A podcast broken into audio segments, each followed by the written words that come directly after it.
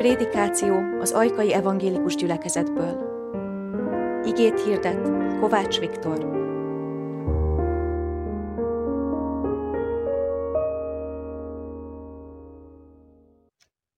Kegyelem nekünk és békesség Istentől, ami atyánktól és az Úr Jézus Krisztustól.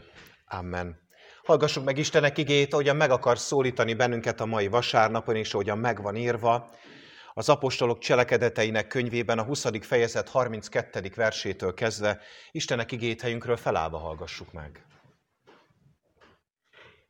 Ezt mondta Pál apostol a gyülekezetnek. Most pedig Istenre bízlak titeket, és kegyelme igére, akinek van hatalma arra, hogy építsen és örökséget adjon a szentek közösségében. Senkinek ezüstjét, aranyát vagy ruháját nem kívántam. Sőt, ti jól tudjátok, hogy a magam szükségleteiről, meg a velem lévőkéről ezek a kezek gondoskodtak. Mindezekben megmutattam nektek, hogy milyen kemény munkával kell az erőtlenekről gondoskodni. Megemlékezve az Úr Jézus szavairól, mert ő mondta, nagyobb boldogság adni, mint kapni. Amen. Eddig Istenek írott igéje, foglaljunk helyet.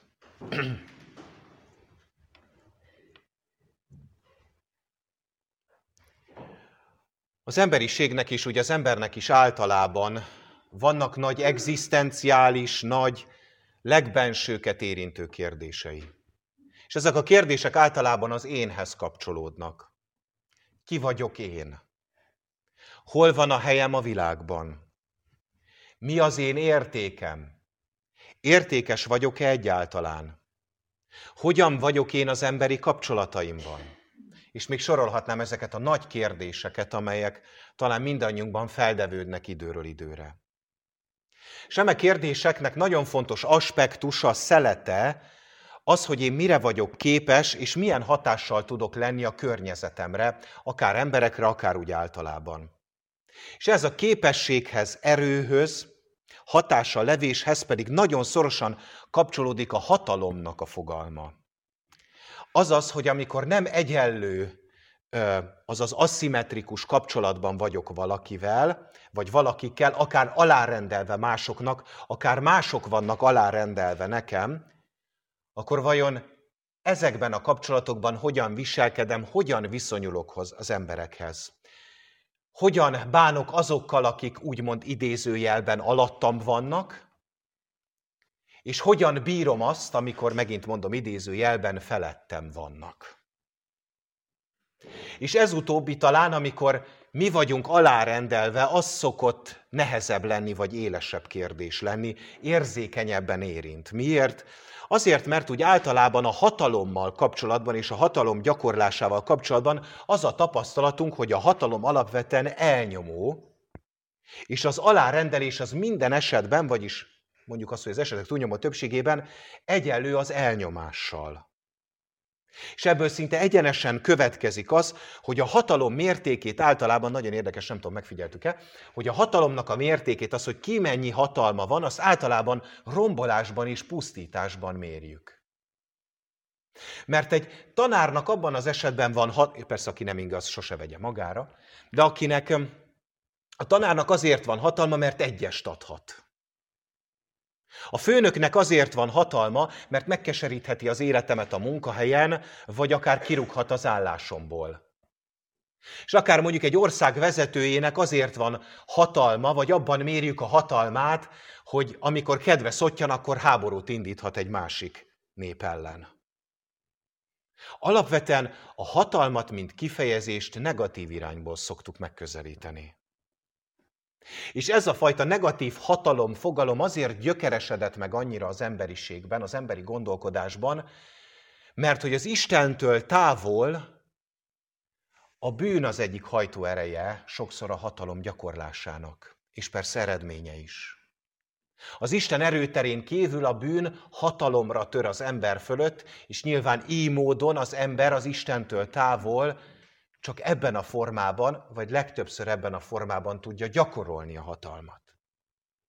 És éppen ezért nagyon izgalmas, hogy mennyire szöges ellentétben van ezzel, amiről eddig beszéltünk, és ezzel a fajta hatalom fogalommal, az az, amiről itt Pálapostól beszél. Pálapostól a gyülekezethez szól, az egyik gyülekezethez. Pálapostól az utolsó útjára indul, mégpedig Jeruzsálemen keresztül aztán Rómába, amiről pontosan tudja, hogy az utolsó útja és az élete forog kockán, és az egyházi hagyomány szerint Pálapostolt aztán valóban Rómában végezték ki, ahol is a császár előtt kellett szólnia az evangéliumot. És az apostol tudja, hogy ez az utolsó út lesz. A legnagyobb, a leghosszabb, a legrögösebb, talán a legfontosabb is, de az utolsó. És búcsúzik az e- a gyülekezettől. Így szól. Most pedig Istenre bízlak titeket és kegyelme igére, akinek van hatalma arra, hogy építsen, és örökséget adjon a szentek közösségében. Mennyivel másabb ez a hatalomkép, amit Pálapostól közvetít, mint amiről úgy általában gondolkodni szoktunk, amit úgy elszoktunk képzelni. Mert Pál még véletlenül sem a pusztítás vagy rombolás mértékében méri, mint egyfajta egységként, mértékegységként a hatalmat, hanem ilyen kifejezéseket használ, hogy kegyelem, építés és örökséget ad. És ezek a pozitív fogalmak mutatják meg nekünk azt, hogy bár amikor az Istenről gondolkodunk, sok esetben kiindulhatunk saját magunkból, hiszen az Isten a maga képére teremtett bennünket, ezzel nincs is semmi probléma, de speciál a hatalom kérdésében nem indulhatunk ki saját magunkból, mert az Isten valahogy nagyon másképpen gyakorolja a hatalmat, mint amire mi emberek képesek vagyunk. Az Isten, bár nyilvánvaló, hogy pusztításra is képes, de az ő hatalma és hatalomgyakorlása mégis csupa kegyelem, csupa építkezés és csupa ajándék. És ez ez a fajta megfogalmazás nem csupán Pálnak a vágyvezérelt gondolata, hogy ha már az utolsó útjára megy, akkor már tudjon valami pozitívat mondani. Nem erről van szó, mert hogy az Isten maga bebizonyította azt, hogy ő valóban így gyakorolja a hatalmat, mégpedig nem máson keresztül, mint Jézus Krisztuson keresztül. És az Isten úgy közelített az ő végtelen hatalmával az emberiség felé, hogy nem elnyomóan, fölülről, ha úgy tetszik, most mondom így idézőjelbe, nem fölülről elnyomóan közelített, hanem bizony alulról tartott meg. Nem alárendelő hatalmat gyakorolt Jézus Krisztusban, hanem alárendelődött mindenkinek, hogy bennünket megtarthasson, hogy bűneinket és nyomorúságunkat, és ezek következményeit elhordozza a kereszten. Éppen ezért nyugodt Pál a körülményekhez képest. Mert tudja, hogy a gyülekezetet, gyermekeit az Úr Jézus Krisztusban, hiszen ő volt az, aki gyülekezetek sorát építette, gyermekeit az Úr Jézus Krisztusban arra az Istenre fogja rábízni, aki ilyen nagy kegyelmet gyakorolt, és nem fölülről elnyomott, hanem mindenki alá rendelte saját magát. És aztán az apostol a búcsúzást, a búcsúzkodást ezzel a mondattal fejezi be. Nagyobb boldogság adni, mint kapni. Azt hiszem, hogy felfedezhetjük azt a közhelyet, amit elég sokat szoktunk manapság, meg úgy általában puffogtatni, hogy jobb adni, mint kapni. Azt felfedezhetjük, innen van az eredete, sőt Pálapostól azt mondja, hogy ezt maga Jézus mondta, csak hát itt van egy nagy különbség, ugyanis mi azt szoktuk mondani általában, hogy jobb adni, mint kapni, de itt Pálapostól nem ezt mondja, hanem azt mondja, hogy nagyobb boldogság adni, mint kapni. És a kettő között nagyon nagy különbség van. Ugyanis Pálapostól nem azért mondja ezt itt a végén, hogy jobb adni, bocsánat, boldogság adni, mint kapni. Nem azért mondja, mert nem tud már mit mondani. Vagy mert, vagy mert úgy érezte, hogy valami kell úgy még a végére, hogy úgy, hogy úgy kerek legyen a dolog, hanem azért mondta, mert pontosan erre az alárendelődő Krisztusra mutatott rá. És azt mondta, hogy ha mi a Krisztust akarjuk követni, ha mi a Krisztusban akarunk lenni, akkor nekünk a Krisztust ezen az alárendelődő úton is követnünk kell. És itt Pálapostól nem azt mondja, hogy amikor én odaadok az enyémből, akkor az bennem jobb érzületet kelt, mint hogyha kapok egy ajándékot, mondjuk karácsonykor, vagy bármikor máskor. Nem erről van szó. És az, hogy nem erről van szó, hanem a Krisztus példájáról van szó, gyönyörűen megmutatja az a fogalom, ami itt van. A boldogság. Ugyanis az a kifejezés, ami itt szerepel, különben ugyanaz, mint ami a boldog mondásokban van, a boldogok a lelki szegények, mert tövéke a mennyek ország a boldogok, sinnek, stb. Ugye Máté Evangéliumának 5. fejezete harmadik versétől. Ezt a kifejezést, hogyha egészen megpróbáljuk valahogyan körülírni, hiszen egy szóval nagyon ki sem tudjuk fejezni ezt az eredeti görög kifejezést, ami ugye a Biblia fordításunkban boldogságként van, de ennek egy nagyon fontos aspektusa, ha körül akarjuk írni, az az áldás. Az Istenhez való kapcsolódás, és az ő munkájának és szeretetének a megtapasztalása is benne van ebben a fogalomban. És amikor Pálapostól azt mondja, hogy nagyobb boldogság adni, mint kapni, akkor azt mondja, hogy a Krisztus követésben a legnagyobb áldás abban van, ha valóban követjük a Krisztust. Hogyha valóban az a lelkület van bennünk, mint ami ő benne volt. Hogyha azt a hatalmat, amit kapunk, mert mindenkinek van hatalma, ha borsó szemnyi van, akkor is nem kell félnünk ettől a fogalomtól, különben, hogy hatalom. Egy borsó szemnyi, ami hatalmamban áll, megteszem. Ugye talán régi történetekben szokott előfordulni ez a szófordulat. És ilyen értelemben nekünk is van hatalmunk, hogyha ezt a hatalmat, ami nekünk van, a Krisztustól tanult módon használjuk.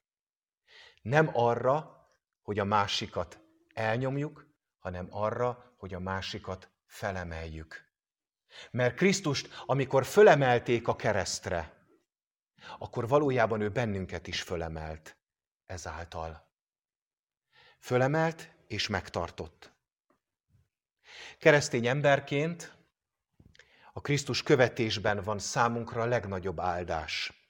Az Isten jelenlétének megtapasztalása, az Isten kegyelmének megtapasztalása, talán visszaemlékezünk az Isten tisztelet elején a Zsoltárra, amit közösen mondtunk, jóság, irgalom és kegyelem, ennek a megtapasztalása, a vigasztalásnak a megtapasztalása, ez a Krisztus útján van leginkább. És kövessük hát ezen az úton a Krisztust, valóban kövessük, ne csak átvitt értelemben, hanem szó szerint, és gyakoroljuk a hatalmunknak, az erőnknek, lehetőségeinknek, a potenciálnak, ami bennünk van, annak az építő útját, amivel ahogyan Krisztustól tanuljuk, építjük és alárendelődünk. Nem azért, mert magunkat kicsinek tartjuk, hanem azért, mert azzal, ami velünk, bennünk van, és nekünk van, azzal tudunk felemelni másokat. Nekünk így kell őt követni. Hát ehhez adjon erőt számunkra a Szentlélek. Ezért imádkozzunk.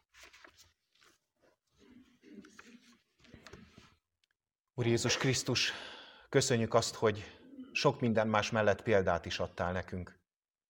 Add, hogy bele tudjunk simulni ebbe a példába. Ad nekünk a te szent lelkednek az erejét, hogy mindez megvalósulhasson. Segíts bennünket abban, hogy észrevegyük, hogy mi az, ami hatalmunkban áll. Hogy kik azok, akik segítségre szorulnak, kik azok, akik pontosan miránk szorulnak, mert pontosan ránk van szükségük. Ezt mutasd meg nekünk. Amen.